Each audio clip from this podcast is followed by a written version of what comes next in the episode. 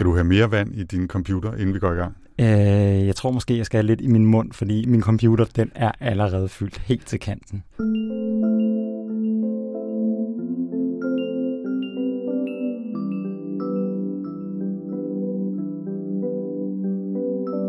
Velkommen til TechLiv, podcasten, der har lavet en komplet database med indholdet i alle vores episoder, så vi kan scanne din mobil og ved, hvornår du har lyttet til hvad. Eller, nå nej, vent, det er Apple, der har gjort det, bare med fotos. Ja, og det skal vi tale meget mere om senere. Men vi lægger ud med en nyhedsblog, hvor vi samler op på sommerens vigtigste begivenheder. Vi skal blandt andet tale om spyware, om milliardærernes rumdrømme, om racistiske Twitter-algoritmer og nye foldbare mobiltelefoner. Efter nyhedsblokken, der kigger vi dybt i bonusposen, og bagefter der ser vi altså på Apples nye indsats mod børneporno, hvor firmaet forsøger at balancere brugernes privatliv med lovkrav og ordensmagternes ønsker. Det er dog en indsats, der mildest talt er blevet modtaget med blandede følelser. Det er alt sammen lige her i TechLivs podcast, hvor vi til sidst runder af med ugens tip, der denne gang handler om YouTube. Jeg hedder Nikolaj Frank. Og jeg hedder Anders Høgh Nissen. Velkommen til.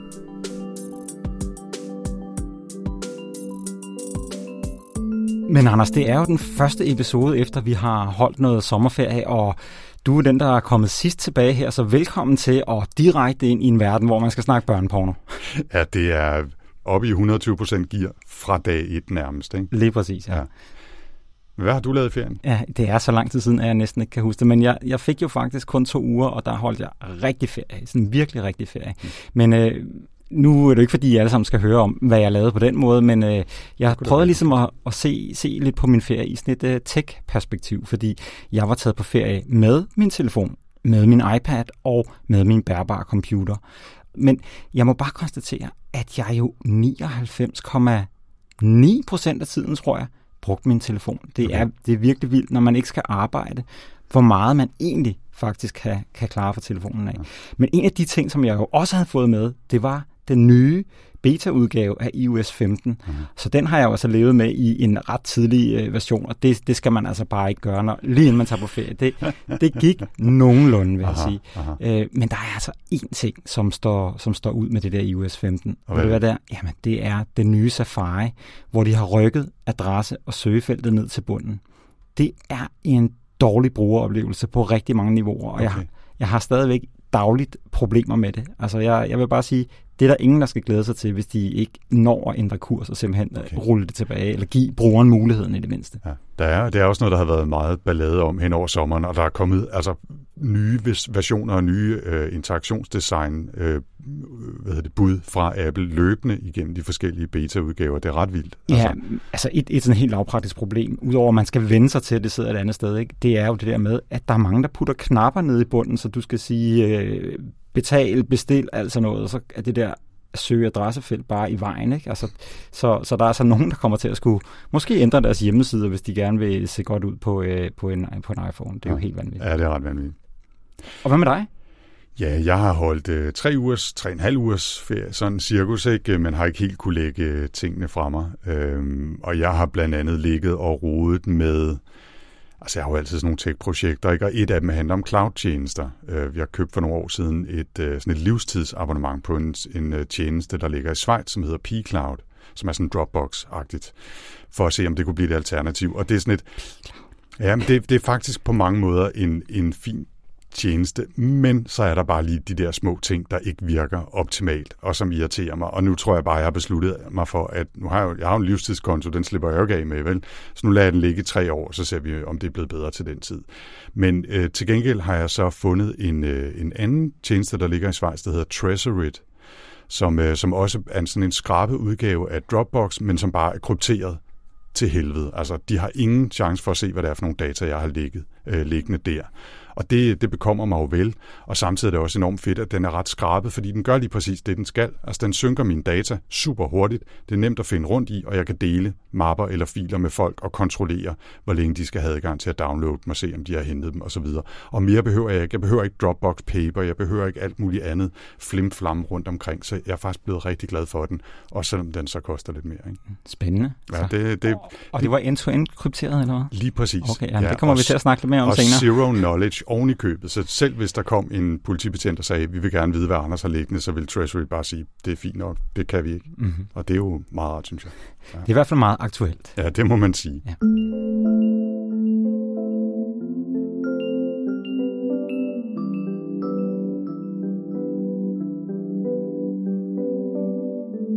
Men vi er så nået frem til efterårssæsonens første korte nyheder, hvor vi ligesom har samlet en slags greatest hits fra sommeren 2021. Ja, og vi begynder med en af sommerens overvågningsskandaler, og når jeg siger en af dem, så er det fordi, der selvfølgelig har lyst til at sige, at har været flere end en. Ikke? Men den, som jeg synes, vi skal tale om her, handler om det israelske firma, der hedder NSO Group, og særligt den software, som de har lavet, som hedder Pegasus, som er blevet brugt til at overvåge blandt andet måske en række europæiske politikere og statsledere.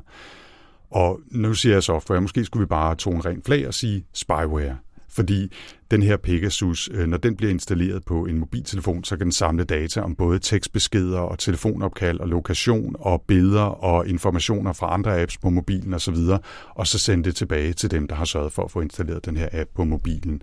Og det bliver brugt til, øh, ja, det er jo blevet brugt til terroristbekæmpelse, det er i hvert fald det NSO Group siger, men det bliver også brugt, brugt i andre sammenhænge. Allerede sidste år, der blev vi opmærksom på Pegasus, fordi et, øh, en organisation, der hedder Citizen Lab, afslørede, at der var en række Al Jazeera-journalisters telefoner, der var blevet inficeret med spywaren, og den har også været sat i forbindelse med sagen om øh, journalisten Jamal Khashoggi, der i 2018 blev øh, dræbt af saudiarabiske agenter.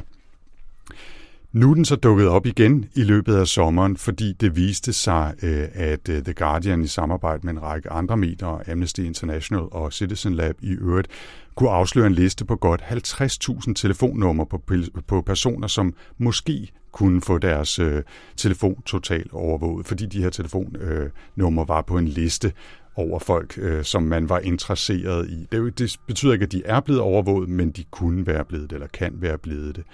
Og der var blandt andet øh, øh, Emmanuel Macrons nummer og flere andre statsleders øh, nummer på. Det er jo øh, mildest talt bekymrende, må man sige. Det lader til, at det er lykkedes tidligere at blokere for installationen af Pegasus i nogle versioner af styresystemet, men det er jo sådan en katten øh, og musen øh, leg det her, ikke? hvor hvor øh, folk, som er interesseret i at, at altså hacke basalt set, eller installere den her form for spyware, de udnytter sårbarheder, og så forsøger Apple og Google og hvem det nu ellers er at lukke de her sårbarheder, så finder de nogle nye osv. osv. Ikke? Så sidste års sårbarheder havde man egentlig fået lukket med iOS 14.7 for eksempel, men nu lader der sig til at være fundet nye sårbarheder. Og det, der er så frygteligt ved Pegasus, er, at den udnytter det, der hedder zero-click sårbarheder, som betyder, at du ikke engang skal gøre noget dumt. Du skal ikke downloade en fil eller klikke på et mærkeligt link eller et eller andet. Du får en besked i message, og bum, så er der Pegasus på din telefon. Ikke? Det er rimelig vildt, at det kan Det er ikke? lige præcis øh, rimelig vildt. Så det er selvfølgelig en, en øh, frygtelig sag, også øh, selvom vi ikke ved præcis, hvor mange af de her 50.000 numre, der er været blevet brugt. Øh, men det er i hvert fald øh, udnyttet nogle steder, og Øh, sådan i lidt større perspektiv, så synes jeg, det er, det er problematisk, som du også skrev øh, i, i din dækning af det her i, i sommer, at, at øh, Israels øh, regering giver tilladelse til, at NSO må sælge den her Pegasus-software til lande, hvis, øh, hvis regimer mildest talt ikke er demokratiske. Ikke? Øh, og og det, det øh, betyder også, at det bliver brugt til at overvåge politikere, forretningsfolk, journalister og alt muligt andet, ikke bare i store gåsøjne til at forsøge at fange terrorister. Lige præcis, og der er også blevet lagt noget politisk pres, må man sige, på Israel for at prøve ligesom at, at, at kigge på, på deres politik på det her område igen, fordi at det er jo stærkt problematisk. Ja. Ja. Vi linker i øvrigt i show notes til et site, der hedder Digital Violence, hvor Citizen Lab sammen med en række af deres partnere har lavet en virkelig vild samling af visualisering af data øh, og videoer, artikler og alt muligt andet om NSO Group og, og Pegasus. Det er ret, øh, det er ret spændende og skræmmende. Ja, og hvis man i øvrigt, øh, kan jeg lige indsparke her, kan høre kirkeklokker i baggrunden, så er det altså ikke øh, hallucinationer eller, eller lydlige fantasier. Det er altså fordi, vi er i et studie, hvor der ligger en kirke i nærheden, som bare har besluttet sig for, at det er nu, der skal gives gas. Ikke?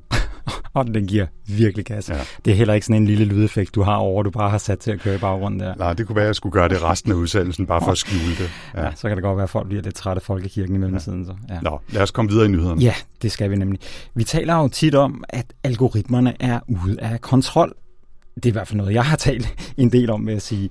Og en af de algoritmer, der flere gange er blevet anklaget for at leve sådan lidt sit eget liv, det er Twitters fotobeskæringsalgoritme. Fordi når du uploader et billede til et tweet, som ligesom ikke har en form, der passer ind i Twitter, så bliver det ligesom beskåret helt automatisk af Twitters algoritme. Og her er der mange, der for eksempel har oplevet, at hvis de uploader et billede, der både har en hvid og en sort person på billedet, så er det altså oftere den sorte person, som bliver skåret fra.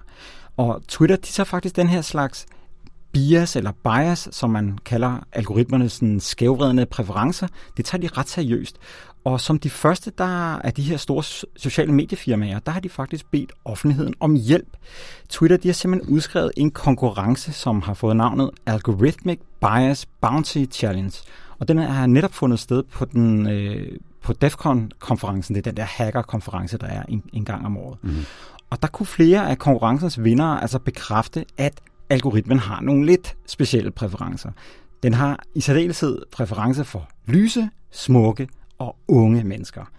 Førstepladsen den her konkurrence, den gik til en person, der fandt frem til, at hvis man anvender sådan nogle skønhedsfiltre på fotos, så er det noget, Twitters algoritme vælger til. Det kan den altså godt lide, det der, hvor huden er glattet ordentligt ud. Ikke? Mm. Andre deltagere, de fandt ud af, at algoritmen foretrækker emojis med lysehud frem for mørke, og latinsk skrift frem for arabisk. Og algoritmen den har altså også, fandt man ud af via konkurrencen her, en tendens til at skære både ældre og handicappede fra. Okay. Og således oplyst kan Twitter nu altså gå tilbage til kodelokalet og se, om de kan tweake lidt på den her fotoalgoritme, så den beskæringsen bedre repræsenterer diversitet i samfundet, frem for ligesom at forstærke skønhedsidealer og hvide og unge mennesker. Mm. Det lyder som om, der er plads til forbedring i hvert fald. Absolut. Men ja. altså, du ved, algoritmer er jo ikke bedre end de mennesker, der har, der har udviklet dem. Men? Det er fuldstændig rigtigt. Ja. Så skal vi en tur østover. Vi skal nærmere bestemt til Kina, hvor sommeren har budt på en række konflikter mellem regeringen og landets techfirmaer. Fordi ligesom der er åben jagtsæson på techgiganterne både i USA og i Europa, så har man også i Kina sat fokus på, hvordan de store teknologivirksomheder bruger og misbruger deres position, både når det handler om forretning, om tracking og hvor meget apps og spil og tjenester fylder i brugernes hverdag osv. Og der har altså været mange sager. Øh, I løbet af, af sommeren, i, i starten af juli, der var det en taxatjeneste, der hedder Didi Xuxing, det er ikke sådan, man udtaler det, men Didi øh, mellem venner, ikke? Øh, den kom i myndighedernes øh, søgelys. Det er en taxatjeneste ligesom Uber med over 370 millioner aktive brugere, så det er ikke småting. Og firmaet er så lige gået på børsen i New York og blev noteret til en værdi på cirka 75 milliarder dollars. Det er også en pæn øh, IPO, som det hedder. Ikke? Mm-hmm. Men størrelsen af, af Didi er ikke nok til at holde myndighederne fra døren, og, og nærmest tværtimod, skulle man sige. Tidligere der har for eksempel øh, e-handelskolossen Alibaba taget imod en bøde på 2,8 milliarder dollars øh, for overtrædelse af, af, af monopolmisbrugslovgivningen, øh, øh og der er flere andre, der, der også har fået smæk derover. Nu er det altså Didis tur her i, i sommer. Øh, myndighederne har anklaget, anklaget Didi for at samle og misbruge persondata om brugerne, har i øvrigt forbudt appbutikkerne øh, på mobiltelefonerne at have Didis app på hylderne, og det er jo altså noget af et slag, må man sige. Øh, det betyder også, at Didis kurs er faldet voldsomt efter den indledende børsnotering, og, og de har tabt mange milliarder dollars i værdi. Der er også et madudbringningsfirma, der hedder Meituan, som har været genstand for en række sager. Det har fået deres værdi til at falde med over 26 milliarder dollars hen over sommeren. Det er imod væk også en slags penge. Og der er selvfølgelig mange grunde til, at det her sker. Øhm, der er et site, der hedder SubChina, som har lavet en fin analyse af situationen, og, og deres udlægning er, at der ligesom er tre grunde til det her, fordi det handler på mange måder om magt. Altså, er det myndighederne og regeringen i Kina, øh, der bestemmer, eller er det de store tech-giganter? Præcis som vi ser det i EU og, og USA. Og SubChina siger altså, at det handler om myndighedernes kamp mod monopolmisbrug for de her firmaer, sådan relativt straight up, om beskyttelse af datasikkerhed og privatliv, og måske her også, altså er det Kina, der har adgang til de her data, eller kunne det for eksempel være udenlandske firmaer eller investorer, der på en eller anden måde fik kontrol over de her firmaer, som ved meget om de kinesiske borgere. Og så er det simpelthen også et forsøg på at begrænse firmaerne og deres direktørers rigdom og deres sådan øh, excessive øh, kapitalisme og overforbrug og signalering af, hvor meget magt og hvor, øh, hvor de har, hvor fede de nu er. Det, det kan myndighederne simpelthen ikke lide. Så det er en kamp, der foregår foregår og virkelig er blevet skærpet i løbet af sommeren, og garanteret kommer til at foregå, ligesom den foregår i resten af verden, ja, øh, også fremover. Der var også et spilfirma, der også har fået et ordentligt hak på, på børsværdien der, efter at øh, de også var ude myndighederne og snakkede om, at gaming var opium for sindet. Ja, lige præcis. Så, så der, bliver, der bliver slået hårdt ned på urostifter, det gør der helt sikkert. Yes. Det gør der også i Europa, hvor Amazon netop har fået et ordentligt en med bødefluesmækkeren over, over, over hænderne der. I sommerens løb der fik Amazon nemlig den største GDPR-bøde, der er uddelt til dato siden, at den europæiske databeskyttelseslovgivning blev indført i maj 2018. 746 millioner euro, eller godt 5,6 milliarder kroner, stod der altså på bøden, som er udskrevet af Luxembourgs datatilsyn. Amazon de har jo ligesom sådan skattemæssigt hjemme i Luxembourg. Og det er altså ret markant meget mere faktisk end den hidtil største GDPR-bøde, som lød på 50 millioner euro, og som i øvrigt tilfaldt Google. Hvad præcis det er, Amazon har gjort galt, det er faktisk stadigvæk noget uklart. Øh, Luxembourg, deres øh, datatilsyn har simpelthen ikke udtalt sig i, i sagen endnu, og det tror jeg faktisk er et eller andet med, at, øh, at den ikke er endelig afgjort, og den kan blive anket og sådan noget, så må de ikke udtale sig eller et eller andet. Sikkert. Øh, men Amazon, de oplyser, at, at det drejer sig om, at de har vist øh, sådan nogle relevante reklamer til deres kunder på en eller anden måde, som åbenbart strider mod GDPR. De kalder jo også bøden helt ud af proportioner og har tænkt sig at anke den. Og nu når vi er ved det politiske, mm-hmm. så synes jeg lige, vi skal snuppe en til, som er lidt mere dugfrisk og lidt mere lokal. Fordi den danske regering, de oplyste nemlig onsdag, at de snart vil fremsætte et lovforslag, der blandt andet skal pålægge Facebook og Google at fjerne nøgenbilleder, som er publiceret uden samtykke fra personen, der ligesom er på billedet, inden for 24 timer fra, at billedet er blevet anmeldt. Og lovforslaget det er ligesom det første konkrete tiltag, siden regeringen her kort inden sommerferien udgav den her hvidbog, som vi også snakkede om i en tidligere TechLiv-episode. Der listede de en række områder, hvor de vil have tech-giganterne til at tage mere ansvar. Og den her lov med de 24 timer, den er inspireret fra Tyskland, hvor man har haft det kørende, tror jeg, siden 1. januar 2018. Øh, der er der den særlige forskel i forhold til det, de umiddelbart har meldt ud lovgiverne herhjemme og, og i forhold til den tyske, det er, at i Tyskland, der indebærer det også hadtale. Og her der er det altså med fokus i Danmark umiddelbart på nøgenbilleder. Mm. Og lige netop den her passus øh, siger Facebooks politiske chef, som i Norden, han hedder Martin Ruby, han siger til DR, at han håber, at det ikke bliver vedtaget i Danmark, det her med hadtalen. Han er cool nok med det andet der, men fordi at det er enormt flydende, hvornår noget er over grænsen, og hvornår det ikke er. Og der er 24 timer, kan være meget svært og, og, og for dem også at, at, at skulle agere på. Ikke? Mm. Så, men uanset, så er det altså meget fint, synes jeg, at regeringen nu har faktisk følger op på den her hvidbog og begynder at komme med noget regulering, hvor at tech-giganterne ligesom begynder at skulle tage noget ansvar for deres platform. Helt bestemt. Og ellers så er det bødeblokken. Ja, så kommer bødeblokken frem. Ikke? Yes. Ja, kommer der også lidt mere i statskassen. Ja. Vi har også en lidt mere kulørt øh, Amazon-relateret historie. Du nævnte bøden til Amazon før, øh, fordi den tidligere direktør Jeff Bezos, han har været en af hele to milliardær-astronauter, der har været på rumtur den her sommer. Først så var det jo Virgins Richard Branson, som tog en tur i Virgin Galactics kombinerede flyvemaskine og rumfartøj, og i slutningen af juli så blev det så Jeffs tur.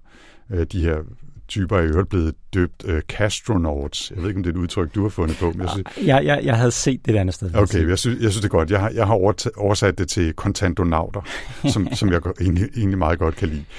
Så har der så i øvrigt været nogle diskussioner om, hvorvidt de overhovedet er astronauter eller ej. Det kan vi tage en anden god gang. Jeff Bezos, han mener, at den her, øh, det her rumeventyr, han har været på, er starten på noget stort, og har sagt, at hele det her Blue Origin, som er hans rumfirmas, øh, hele deres projekt er bygget, så det kan skalere og bruges i alle mulige sammenhænge, både transportere fragt og mennesker til månen og Mars og alt muligt andet. Og, og selvom det bare var en lille tur med ham og tre andre passagerer her i, i sommer, så er det altså noget, der kan bruges rigtigt. Og, og her ligger han jo på linje med Elon Musk og, og SpaceX, som jo er væsentligt længere fremme end, end Blue Origin, som laver øh, anvendelige og genanvendelige raketter i øvrigt og rumfartøjer. Øh, og de har så også haft nogle mediestunts og så videre. Øh, og, øh, og både øh, hvad hedder det, SpaceX og Blue Origin slås jo faktisk om kontrakter fra NASA om at blive dem, der skal levere øh, folk op til ISS eller øh, senere missioner til månen osv. Ja, og det er jo også noget af det, som noget af kritikken går på, er, at hele det her Blue Origin og Jeff Bezos op i, i rummet simpelthen er et stort marketingstånd for ligesom at gøre sig attraktiv. Og der gik jo ikke mange dage efter, før at øh, der begyndte at blive snakket om NASA-kontrakter og sådan noget. Ikke? Mm. Så det er sådan noget med at, at bevise, hvor fede de er også. Ikke? Altså, det De har mistet en stor kontrakt her hen over sommeren også, så det, jeg ved ikke, om det der mediestund er gået super godt der har SpaceX jo også øh, været fremme. Det, jeg kan ikke huske, hvornår de var, de sendte en Tesla i, ud i omløb og så videre. Det, er ja. jo, det er jo helt crazy. Ikke?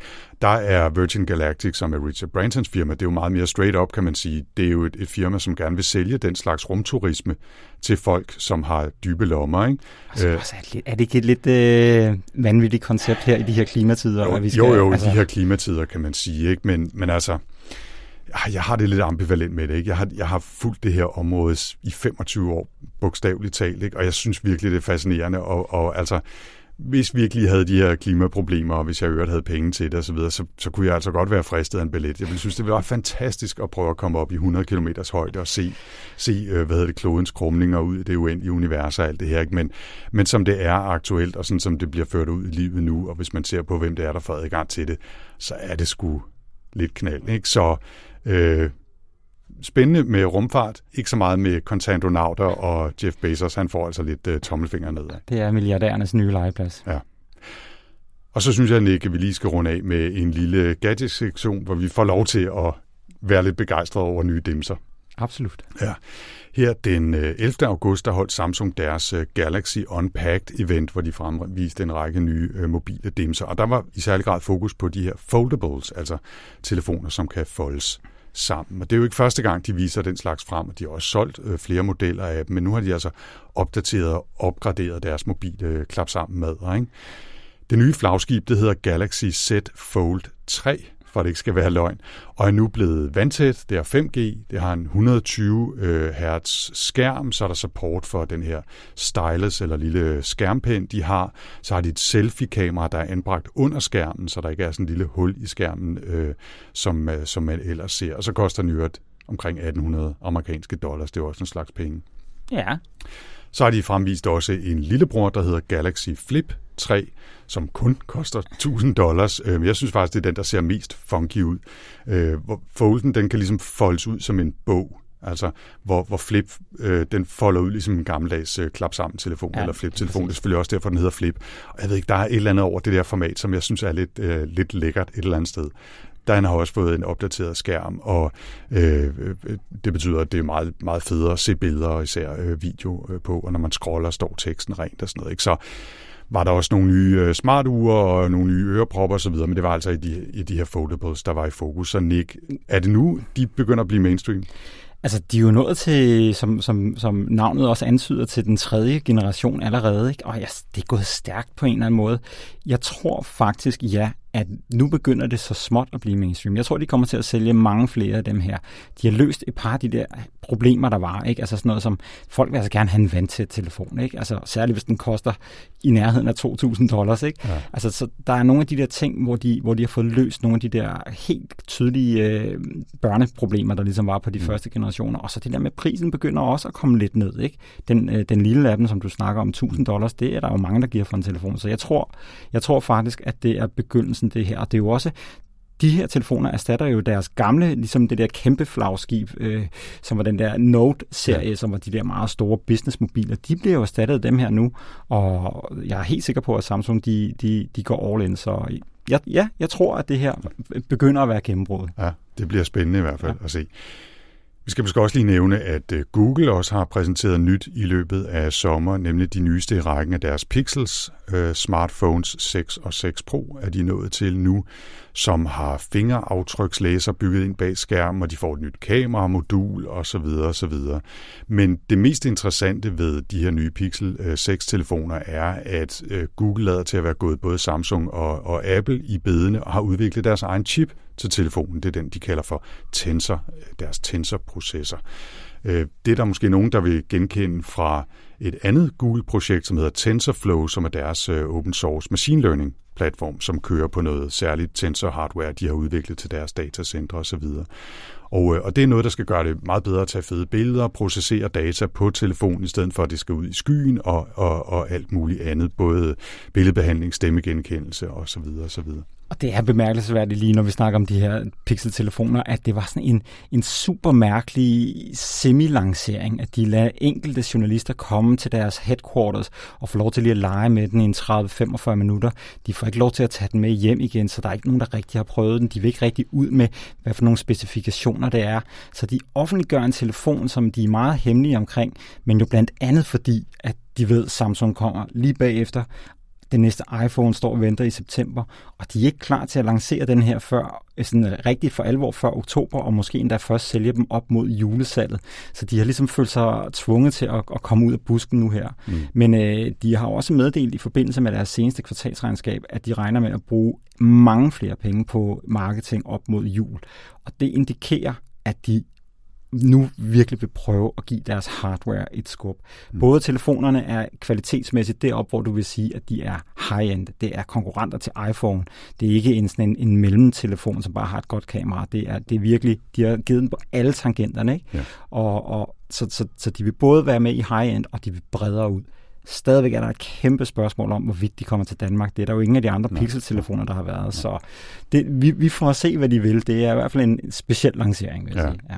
Og så er der, øh, uanset hvor mange markedsføringspenge de smider efter deres nye Pixel-telefoner, langt op til giganterne på det her område. Men øh, magten har i øvrigt øh, forskubbet sig lidt på det område, altså vi taler om store mobilproducenter her i sommer, fordi øh, Xiaomi kinesiske Xiaomi har forvist Apple fra andenpladsen til tredjepladsen på ranglisten over de Samsung største... Samsung fra førstepladsen til andenpladsen er, i Europa. Er det, er det, nå, i Europa, ja, yes. fordi på verdensbasis, der ligger Samsung stadigvæk nummer et øh, med 19 procent, hvor Xiaomi står for 17 procent. Så der, der sker lidt på det der område, men Google har altså, der er lang vej hjem endnu, men det, der, der, ja, der, er, der er opbrud i ja, markedet. Men også det der med, at, at Xiaomi i det seneste kvartal, hvordan der solgt flest øh, mobiltelefoner i Europa, det er alligevel overraskende, men det er markeder som Italien, Spanien, Rusland, Hvide Rusland, nogle af de lande, hvor de sælger rigtig, rigtig meget. Mm. Og de har jo også lige lanceret en ny telefon, som, ja, som ja. både har kamera og fingeraftrykslæser inde bag skærmen, så det bare er en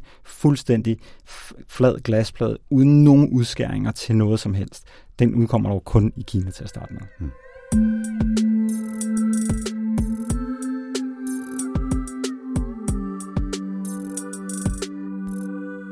Og så blev det tid til bonusposen, og traditionen tro, så er der måske blevet fiflet lidt med nogle brækker ned i posen.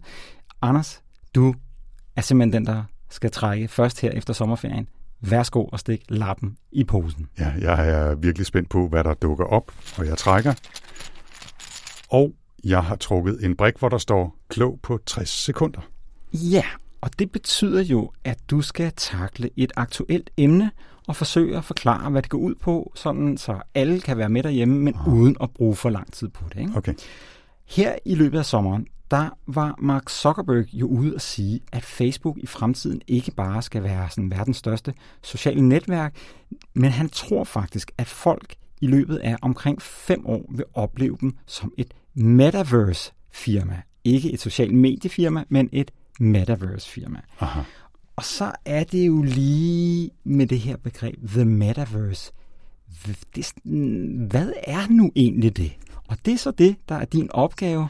Vil du ikke være sød på 60 sekunder, og fordi at det er lidt sværere end bare svært, så får du, skal vi ikke sige 90 sekunder? Det, hvis jeg lige skal tænke på, hvordan jeg skal forklare det, så vil jeg rigtig gerne bede om 50 øh, procent oveni, så 90 sekunder, ja. Okay. Mm. Og så tror jeg, at jeg prøver med at stoppe ud her og siger, Hey Siri, 90 second timer. 1 minute and 30 seconds, starting now. Okay, Metavers, nu siger jeg det på dansk, er et begreb, der blev introduceret for cirka tre årtier siden øh, i en bog, der hedder Snow Crash, som er skrevet af en amerikansk forfatter, der hedder Neil Stevenson. Og den her bog den udkom altså helt tilbage i 1992. Og sagt ultrakort, så handler det om en computerskabt verden, som man kan tilgå i en eller anden form for virtual reality. Man kan tænke på det som inspiration til det der Second Life, der var virkelig hypet tilbage i midtnullerne.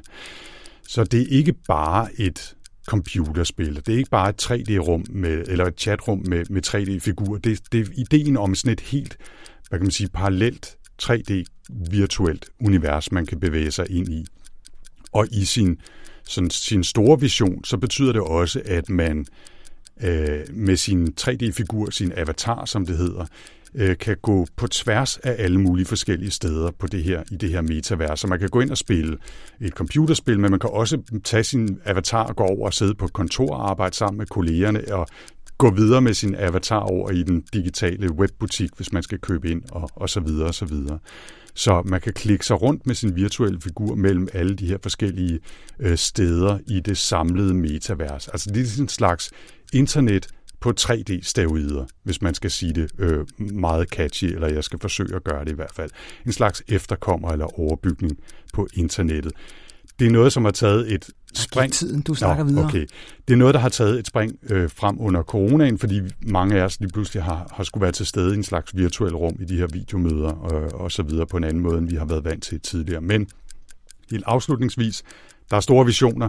Zuckerberg øh, øh, laver hype, men der er meget, meget lang tid sådan til den fulde vision kan realiseres. Okay, det var 120 sekunder, men jeg prøvede. Jeg synes, at du, jeg synes, du gjorde det godt. Jeg synes faktisk, at du kom, kom godt omkring det. Og det er, som du siger, det er virkelig usikkert, hvor det er, at det her det lander henne. Ikke? Fem år agtigt mener han, at man vil opfatte Facebook som et metaverse-firma. Det er meget, meget ambitiøst, vil jeg sige. Men altså, det er jo en eller anden tanke om, hvad er det, der kommer efter det internet, som vi har nu, og hvad er det, vi skal bruge de her særligt digitale briller på, som Facebook jo virkelig også har kastet sin kærlighed på. Ikke? Mm. Og det er jo præcis som du siger, det er det der med, at vi, at vi ligesom mange i dag arbejder på internettet, og er der i deres fritid og er på Twitter og hvad de ellers laver, så bliver det bare mere tradificeret, ikke? Hvor, man, ja. øh, hvor man simpelthen kan være sammen på en måde, så det føles som om, man er sammen øh, inde i det samme rum. Ja,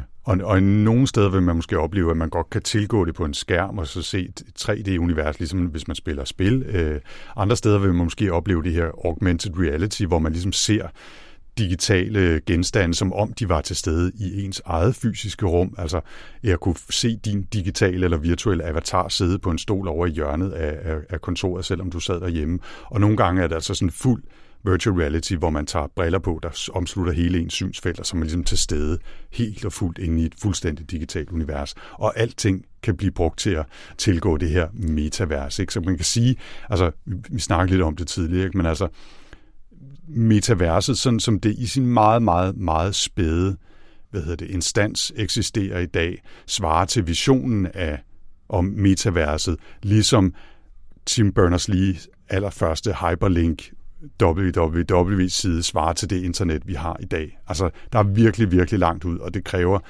det kæder af udvikling med både standarder, teknologi og virtual reality og alt muligt andet, før det bare minder om den store vision. Ikke? Lige præcis. Men jeg, jeg synes, der var en, lige en sidste ting, som jeg vil sige, som, som var, var, at øh, Mark Zuckerberg nævner, at en af de ting, som han ser som noget af det, der kommer til at være værdiskabende i, i metaverset, ikke nødvendigvis fra Facebooks side er reklamer, men det med, at man køber digitale artefakter. Det kan være, at du køber et ur, som din avatar har på, eller du køber måske et Armani-jakkesæt, øh, eller du kommer kørende øh, i en øh, Ferrari når du kører hen foran caféen. Ikke? Altså det der med, at folk kommer til at bruge enormt mange penge i den digitale verden på at klæde sig på. Og der er hele tankegangen er det der med, at du køber ikke bare øh, et ur, som du kun kan have på, når du er på Facebook. Du kan bringe dit ur med, når du går over på Twitter, eller hvem det nu er, der ja. laver en eller anden fed café, som vi vil hænge ud på. Ikke? Ja, altså, ja. Ja. Og, og helt parentetisk, så har der jo været et dansk firma, som har solgt øh, øh, virtuel land i et spil, de går og udvikler på her i løbet af sommeren og tjent sindssygt mange penge på det, øh, fordi folk er interesseret i at eje noget i det, man kunne kalde en, et lille hjørne af metaverset. Ikke? Så, så det er helt klart noget, der er masser af penge i, og det er der jo allerede.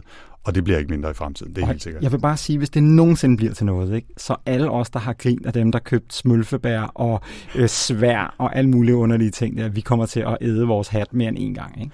Smølfeværset, det, bliver det, det bliver det store den café, den bliver mega populær.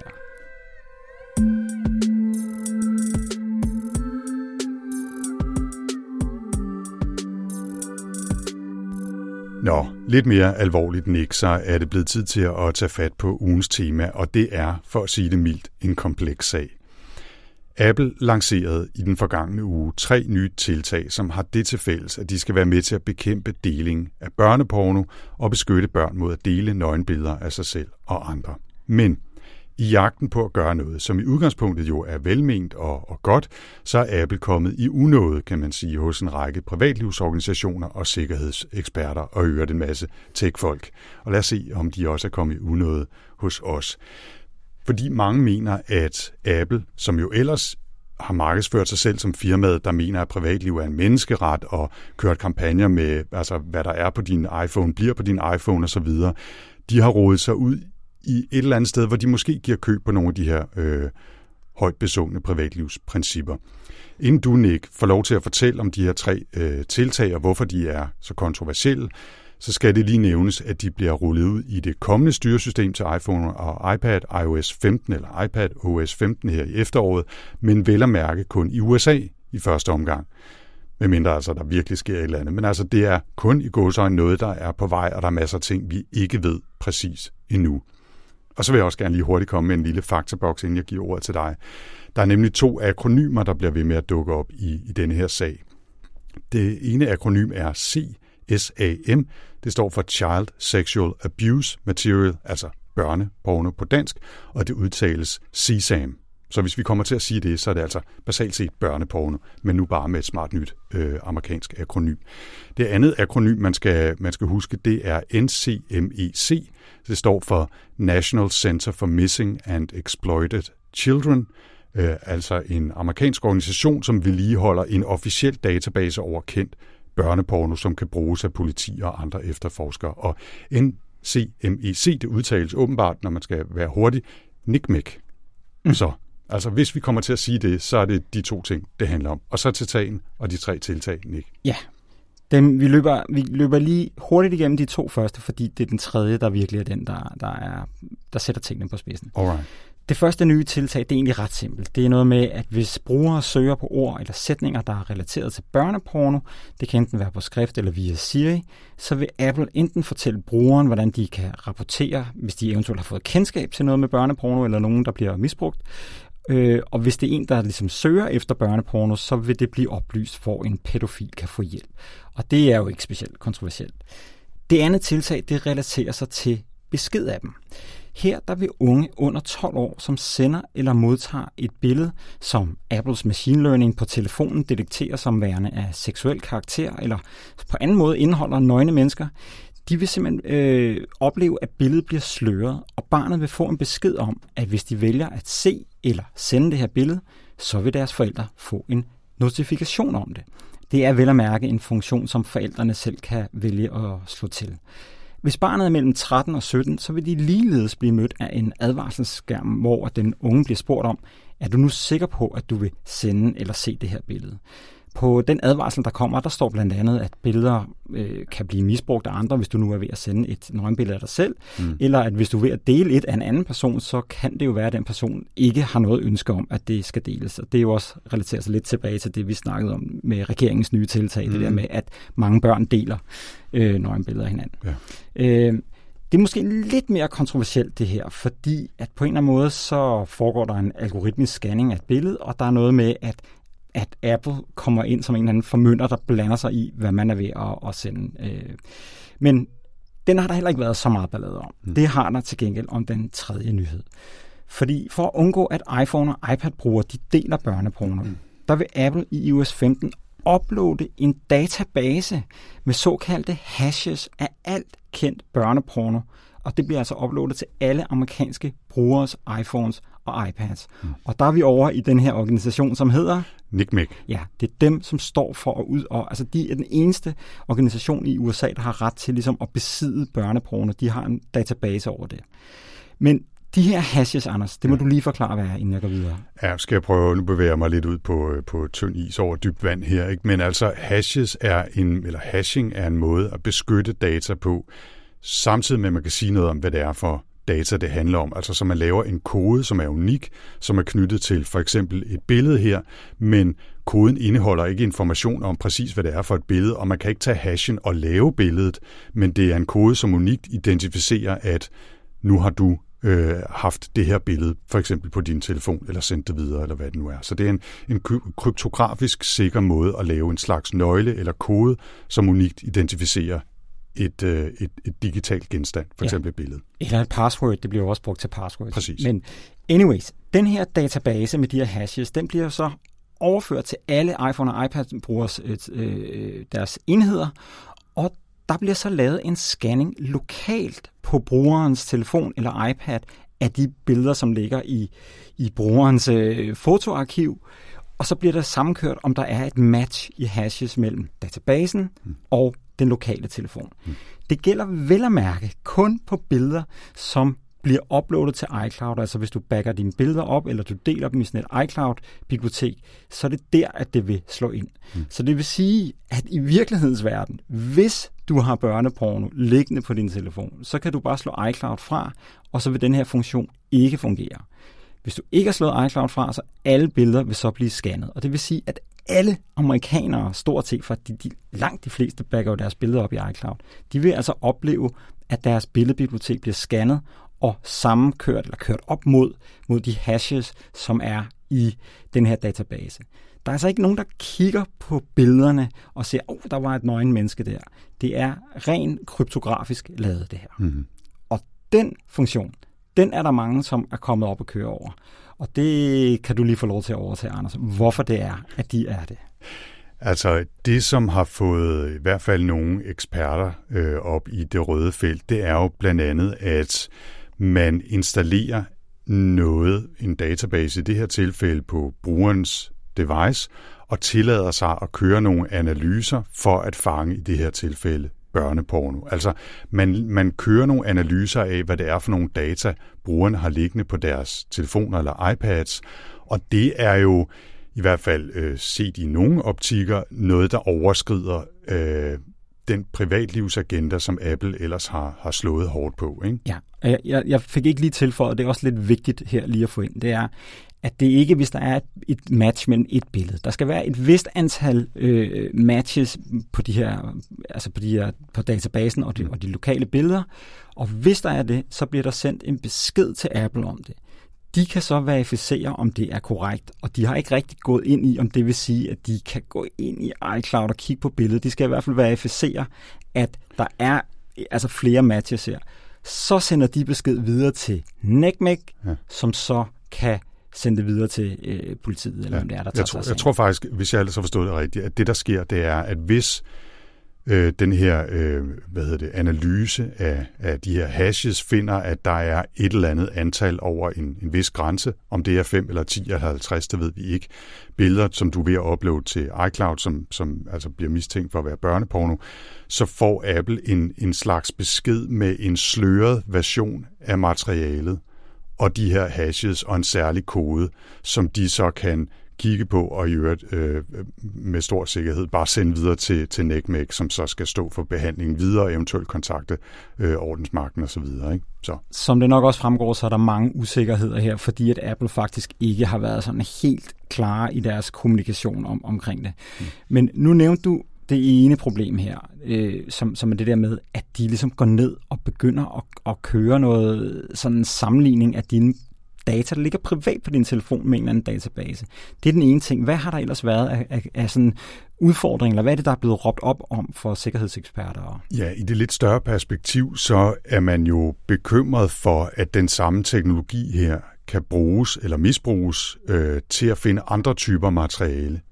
For eksempel kunne man forestille sig, at man i Kina beslutter sig for, at nu vil man ikke kun lede efter børneporno på, på brugernes telefoner, men også på for eksempel billeder af demonstrationen på Tiananmen Square øh, tilbage i, hvornår var det? 89? Tror jeg. Ja. Eller hvad det nu kunne være. Altså andet materiale, som man kunne lave hashes af, og så øh, uploade i den her database, enten selv eller ved at tvinge Apple til at gøre det, eller presse Apple til at gøre det, og så kunne man lige, lige pludselig bruge den samme teknologi til at finde en hel masse andre mennesker og flage dem. Øh, og det kan, jo, altså, det kan jo misbruges på mange måder. Og det, der har Apple jo været ude at sige, jamen, altså det vil vi fuldstændig afvise og gøre. De, vi kan ikke lægges under nogen som helst form for pres og, og så videre og så videre. Og det er jo, øh, kan vi eventuelt gå dybere ned i en diskussion, men det er i hvert fald en kritik, der har været af det, af det her tiltag øh, også. Ikke? Lige præcis. Og det er jo også det, hvor der er nogen, der begynder at kalde det her en bagdør. Altså, det, har, det er jo noget af det, som der har været enormt meget snak om, når Apple har stået meget stejlt på det der med, at, øh, at telefonerne er krypteret. Det er, Tim Cook har sagt det, der findes ikke en bagdør, som det kun er the good guys, der kan bruge det kan de, de the bad guy også. Ikke? Mm. Og, og er det her en bagdør? Altså når først man kan gå ind og scanne én ting, lige præcis den her database, kunne man så forestille sig, at øh, når man så kan, der jo, kan det måske også bruges som en vej ind for andre ting, eller hvor er vi henne der? Altså, øh, bagdør er jo lidt, sådan, lidt et fluffy begreb, ikke? men jeg vil sige, at en, en interessant måde at tænke på det her for mig har i hvert fald været, at man kan sige, at der er politiske eller reguleringsmæssige bagdøre, og der er teknologiske bagdøre. Og jeg opfatter ikke det her som en teknisk bagdør. Altså hvis man slår iCloud fra for eksempel, så har øh, øh, ingen en chance for at se på de her billeder eller sammenligne med den hashede øh, database. Og det er ikke, der kan ikke bare frit lægges materiale ned i den her database, øh, som, som billederne bliver scannet. Der bliver ikke scannet direkte på, hvad det er for nogle billeder, men kun på de her hashes osv., så, videre. så det er ikke på den måde en Altså ligesom man har talt om at lave bagdøre i kryptering, så uanset hvor hård kryptering du brugte, jamen så ville en regering bare kunne gå ind og, og knække den på et øjeblik, for de havde den gyldne nøgle. Så det er ikke på den måde en teknisk, altså de har, det er en politisk og ikke en teknisk bagdør, kan man sige. Det var det, jeg prøvede at sige i hvert fald. Mm-hmm. Ja. Fordi det, der også er i det, det er det der med, at øh, hvis man er et firma af en hvilken som helst øh, art, så skal man overholde det, de lokale love. Og hvis der pludselig er en lovgivning i et land, som når man ved, at Apple kan lave det her, der siger, at hvis man sælger mobiltelefoner i det her land, så skal der være en teknologi, der kan gøre det her. Øh, hvor at vi også vil have lov til at kigge øh, i tekst, hvor at der er skrevet nogle bestemte ord, som vi ikke kan lide. Mm. Altså, det, det åbner på en eller anden måde en, en, en can of worms, ikke? Jo, det, det sådan er føles det i hvert fald. Det, sådan føles det i hvert fald, og, og man kan sige, det er jo ikke heller øh, helt uden grund, at vi har den fornemmelse, fordi i Kina har Apple jo for eksempel givet myndighederne ret til at have kontrol med iCloud datacentrene. Det er ikke, de er ikke under Apples kontrol. Altså det betyder ikke, at de data ikke er beskyttet af kryptering, men det er bare myndighederne derovre, der har nøglen til de datacentre, og ikke Apple selv. Så det viser jo, at de i en eller anden grad, i hvert fald på nogle markeder, øh, kan lade sig presse, hvis de risikerer at miste en hel masse forretning for eksempel på det. Ikke? Ja, og Edward Snowden, han har også været på banen. Han ser jo også muligheder for, hvordan for eksempel efterretningstjenester og sådan noget muligvis kan på en eller anden måde komme ind i, i enten måske i den, altså helt i databasen, hvor den ligger hos NECMEC, mm. måske gå derind og fifle på en eller anden måde, hvis de kan have en interesse i det, eller på anden vis ligesom udnytte det her system. Ja, ja, altså en måde, vi snakkede vi om det der med, at man kunne lave baser over øh, terror-memes, eller, eller dissident øh, øh, kommunikation, eller, eller andre kontroversielle billeder, eller, eller begreber i forskellige sammenhænge, men det kunne jo også være, som du siger, at man simpelthen bare hacker NECMEC, og lægger hashes over andet materiale ind i den her børneporno-database, som bliver uploadet til alles øh, mobiltelefoner eller iOS-devices, og så den vej igennem måske fundet information om, hvem der gør noget, som man ikke synes, de må. Ikke? Mm-hmm. Altså, og, og det, er, altså, det er, som du siger, en can of worms. Ikke? Altså, det, er, det er virkelig en stor problematisk diskussion, der bliver lukket op for her. Ikke? Ja, og, og, og, og det er jo særligt, fordi at Apple ligesom har, virkelig har fremturet med det her med, vi er privatlivets vogter, og det er derfor, det, det føles øh, lidt vildt, at de gør det. Og, og, men omvendt så må man jo også se som på det der, altså vi snakker om børneporno et eller andet sted. De har formentlig en eller anden form for idé om, at iCloud måske bliver brugt til at uploade en masse billeder og dele billeder.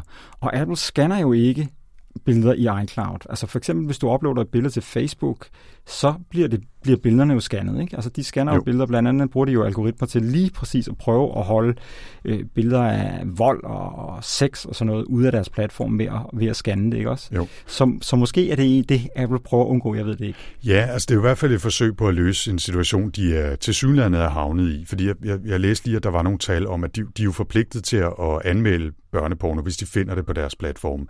Og øh, i øh, sidste år, tror jeg det var, der havde Apple øh, anmeldt de 265 sager til NECMEC, mens Facebook anmeldte over 20 millioner sager. Og det kunne jo godt give anledning til, at man tænker, at Apple har været under pres for at gøre mere for at finde børneporno øh, på, deres, øh, på deres tjenester. Og det her har så været deres bud på at gøre det på en mere privatlivsbeskyttende måde, hvor de ikke bare scanner alt, der ligger i iCloud, eller bare fuldstændig åbent scanner vores øh, fotoalbum på mobilen og, og sender information fra det, men faktisk forsøger at lave en løsning, som i, i en eller anden grad i hvert fald takler behovet for privatliv og deres ønske om at beskytte os. Altså, men, men der er næppe nogen tvivl om, at de har været under, under pres, hvis både Facebook og i øvrigt Google og Microsoft og nogle af de andre online-tjenester altså anmelder millioner af sager, og Apple har anmeldt 265. Ja, det, der er i hvert fald et eller andet, der, er lidt, øh, lidt, der støjer lidt der. Ja. Så. Men jeg ved ikke, altså vi har, vi, vi har ligesom prøvet at kode det ned til sådan fire øh, hovedemner det her. Vi har allerede været lidt omkring nogle af dem, men hvis vi lige kigger sådan på den første, som vi har skrevet her, så er det, giver Apple køb på, at vores data er vores data. Altså, at privacy er en menneskeret, og hele den her reklamekampagne, de havde, der hedder What happens on your iPhone, stays on your iPhone. Altså, hvis jeg lige skal komme med et hurtigt bud, og nu prøver jeg at gøre det lidt kort måske ja. her, her hen imod slutningen af det her segment. Ikke? Men altså, jeg synes ikke, at det er et, et klart opgør med den politik, fordi de har gjort meget for at beskytte privatlivet for ikke bare at scanne de data, der ligger der, men se på hashes, som vi har snakket om, og så ligesom beskytte det konkrete indhold på vores billeder i øvrigt. Og så har man jo også mulighed for at lige præcis beholde alting på sin telefon og ikke uploade det til iCloud at bruge for eksempel Treasurit, ikke at det skal være en reklame øh, til, til pædofile her, men altså til andre mennesker, som går op i deres privatliv og deres øh, datasikkerhed. Altså bruge tjenester, som er fuldstændig krypteret end-to-end med zero knowledge for firmaerne, hvor ingen har en chance for at se, hvad det er, jeg har oplevet. Altså det kan man jo gøre. Så lige præcis, altså de siger jo ikke, øh, altså hvad der sker på din iCloud, bliver på din iCloud. De siger, hvad der sker på din telefon, bliver på din telefon. Og det synes jeg sådan set ikke, de har. At de er ikke gået radikalt imod det her selvom jeg øh, gerne vil sætte spørgsmålstegn præcis ved, hvordan det er, de har gjort det. Ja, så jeg vil sige, jeg, jeg, jeg, har, jeg har brug for, at, at vi hører lidt mere om, hvad det er, der foregår. Jeg synes, at deres kommunikation har været mildest talt elendig. De prøvede ligesom at liste ud af bagdøren, så blev de lidt øh, sådan sniløbet på Twitter af en, øh, af en sikkerhedsekspert, som, som havde kendskab til sagen, som ligesom breakede det inden, og efterfølgende har de prøvet at lave sådan en seks sider FAQ, hvor de prøver at forklare sig. Men altså, når man går ind og laver noget, der er så radikalt på nogen måde føles radikalt imod den retning, de ellers har taget, så er det altså mærkeligt, at de ikke har en anden større kommunikationsindsats klar til ja. at forklare, hvorfor, hvorfor de gør, som de gør. Og, og altså, ja, ja, det synes jeg, de har været dårlige til i ja. hvert fald. En kort kommentar til det er, og ikke at vi skal gå langt ned ad den, men, men der er jo også en, en afvejning, der hedder, hvor, hvor meget og præcis skal vi forklare, hvordan det egentlig er, vi gør, og hvor data egentlig er krypteret, og hvordan man kunne undgå at, at blive øh, taget i den her kontrol osv., fordi man vil jo heller ikke hjælpe dem, der ønsker at undgå det. Altså, så der er en balance der. Ikke? Altså, men, men man kunne ja. godt sige, at det er, det er blevet gjort klart for os, at der er et problem med det her på vores platform, som vi bliver nødt til at reagere på. Hvis du forstår, hvad jeg mener. Lige, lige altså bare, bare sådan ja. helt lavpraktisk. Så det sådan et, forklar, det, hvorfor er det, vi gør det, det her? Det kommer ud af det blå, sådan ja. meget, meget enig, pludseligt. Ikke? Enig. Så. Vi snakker lidt om, om, om det egentlig er en slags paradigmeskift, når Apple så begynder at scanne vores telefoner for, for indhold direkte på telefon. Det har vi også været lidt ind over øh, allerede. Ikke? Altså, det er jo noget, der sker i en eller anden grad nu. Altså, vores fotoalbums bliver jo scannet, så, så vi kan bede øh, Siri om at finde billeder af, af vores hund, eller, eller dig og mig, eller hvad det nu er, vi gerne vil. Ikke? Altså, der sker jo allerede en eller anden behandling af vores billeder, så jeg ved ikke, om jeg vil kalde det et paradigmeskift, men, men paradigmeskift, dog... at der bliver sendt data om, hvad det er, der foregår den anden vej, ikke? på den måde der. Jo, jo det, det er det i en eller anden grad. Ikke? Ja. Altså, jo. Og at det er Apple, der gør det, for man kan sige, der er jo hundredvis af foto-apps, som du kan hente på din telefon, som du kan give adgang til at se på dine billeder, dit fotoalbum, og så har du meget lidt viden om, hvad det er for nogle data, det firma lige pludselig har om dine billeder. Ikke? Mm. Så altså, det skal ikke nødvendigvis være en undskyldning for, at Apple gør det samme også, men altså, det man konkret kan, kan blive ramt af her, er, der er risikoen meget mindre, når det gælder Apple, end alle de andre apps, man har installeret på sin telefon, kunne man sige, ikke? hvis man skal være lidt men det er en ny teknologi i hvert fald, og det er et nyt tiltag, hvor de på en eller anden måde går ned og gør noget. Det, altså det, det, det rykker også lidt ved det der med, er min telefon min telefon? Ikke? Der har været meget snak om det der med, at, at øh, både Apple og Google ligesom behandler øh, telefoner med henholdsvis iOS og Android nærmest som om det stadigvæk er deres, efter mm. man har købt dem i dyredommen. Ikke også? Så, så der er i hvert fald et eller andet der. Mm. Vi har også været lidt inde på det der med, hvorfor er det, at Apple overhovedet gør det her. Det, det må de gerne forklare lidt bedre, men de har formentlig været under pres. Og så snakker vi også om, at der måske kunne være en eller anden idé om, at de måske gerne vil end-to-end kryptere iCloud, som jo ikke er det nu, så at de måske har fundet ud af, at det kan vi gøre, fordi vi har den her anden mulighed for ligesom at, at kigge på ting lokalt på telefonen. Ja, det er spekulation. Det, det er spekulation, men det kunne være en del af det. Ikke? Øh, måske også lige nævne, at vi sagde lidt før, både Facebook og Google og de andre scanner, og så vidt jeg kan forstå, så bruger de en kombination af at kigge på hashes og rent faktisk at scanne billederne. Og det er jo det, Apple i virkeligheden gerne vil undgå at havne i en situation, hvor de bliver presset til decideret at scanne billeder og dele de data. Ikke? De vil gerne gøre det så privat, som de overhovedet kan, samtidig med, at de øh, gør det, som myndighederne til synligheden beder dem om. Ikke? Ja, måske. Det er, altså, hvis de jo vil sige noget om det, så vil vi vide det mere, men det, det, det er en fair nok udlægning, synes ja, jeg. Ja. Og den sidste, det er jo det der med, om vi kan stole på, at de ikke accepterer for eksempel Kinas krav, at det er kæmpe marked for Apple. Mm. Altså, det trækker de sig ikke bare ud af, hvis den kinesiske regering prøver at, at pådutte dem et eller andet. Det er, i hvert fald, det er i hvert fald mange, der argumenterer for. Ja. Og også i det hele taget det der med, hvad bliver det næste? Bliver det så en database med billeder over øh, terrorisme, eller bliver det deepfakes, eller bliver det... Øh, materiale, ja, eller hvad, hvad kunne det være? Hvad, ja. Lige præcis. Ja. Og, og, og der har, har de jo også sagt, det er kun børneporno, ikke noget andet. Det bliver ikke noget andet, men altså, det, det, det hedder jo en glidebane, det ja, der, ikke? Ja, altså jeg vil sige, øh, jeg kunne til nøds acceptere den her løsning, hvis de havde lavet en eller anden teknisk implementering, der sagde, at det er kun børneporno, der på nogen som helst måde kan komme ind i den her løsning, for vi har lukket og låst den og smidt nøglen væk. Så vil jeg ligesom sige, okay, altså børneporno er virkelig slemt, og det er svært ligesom at, at komme med nogen, ja, men på den ene side og på den anden side omkring børneporno et eller andet sted. Ikke? Det er i hvert fald væsentligt sværere end med så mange andre ting, man kan diskutere, terrorisme og så videre, så videre. Men det, at der er den her mulighed for at kunne uploade andre baser eller hashes, øh, baser og hashes i, i, til den her løsning. Det er der, hvor jeg for alvor er, er nervøs. Jeg tror, at Apple vil gøre, hvad de kan, men deres forhandlinger, som jeg også nævnte tidligere, med blandt andet Kina tidligere, har jo vist, at de er parat til at rykke sig. Og jamen, så kan de nok så meget skrive, jamen vi vil afvise det fuldstændig. Ja, men altså, det er jo bare ord på papir. Ja, ja. Altså, så det ved vi ikke nødvendigvis. Det ved vi ikke nødvendigvis, hvad, hvad om, om I vil gøre, vel? Nej. Så. Ja. Som det fremgår, så er det her jo en temmelig kompleks sag, også selvom det måske for nogen er nemt at tage sådan lidt ekstreme synspunkter og sige, at alle midler gælder jagten på børneporno til den ene side, og Apple måske ikke har gjort nok, eller til den anden side sige, at Apple har smadret vores privatliv, og nu vil jeg aldrig nogensinde bruge en mobiltelefon fra, fra dem igen. Uanset hvad, så er der mange ting, som vi ikke rigtig har fået klarhed over endnu. Der er stadigvæk nogle ubekendte, og der er sikkert også ting, der først kommer frem senere, når systemet for alvor bliver udbredt, øh, i USA i hvert fald, med udrulningen af iOS 15 her senere i år. Så skal vi ikke sætte et punktum for diskussionen nu, og så love, at vi vender tilbage til den senere? Det synes jeg er en god idé.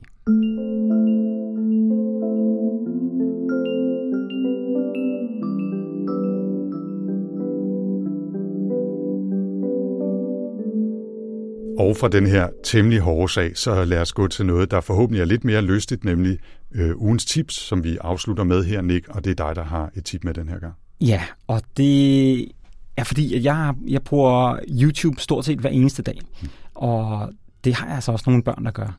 Og derfor der har jeg altså i et godt stykke tid efterhånden betalt for det, der hedder YouTube Premium, og det har jeg gjort for, at de kan slippe for reklamer det er ikke en helt billig affære at, øh, at betale for det.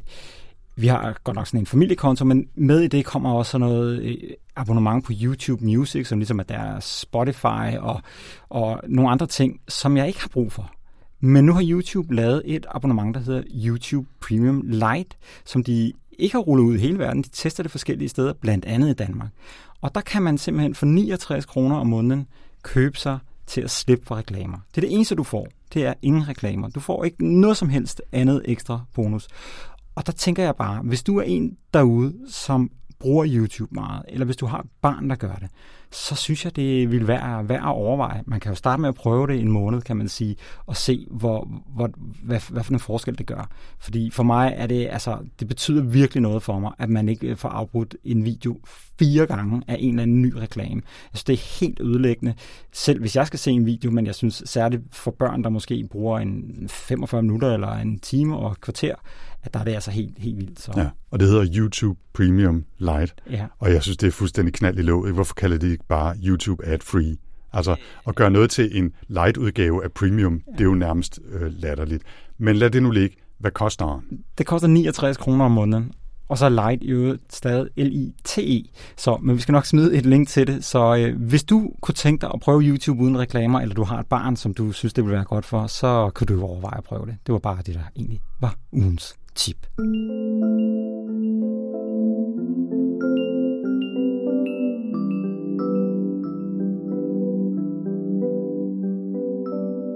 Og med det er vi nået i slutningen af denne udgave af TechLiv-podcasten. Vi håber fortsat, at du er glad for, at vi supplerer nyhedsbrevet med en podcast, og vi vil selvfølgelig blive virkelig glade, hvis du vil sprede ordet til alle de tekniske folk, du kender. Vi har brug for flere medlemmer. Så tilbage er der bare at sige, at TechLiv-podcasten vender tilbage igen om 14 dage, lige her i din afspiller. Jeg hedder Nikolaj Frank. Og jeg hedder Anders Høgh Nissen. Vi høres ved. Tak for denne gang.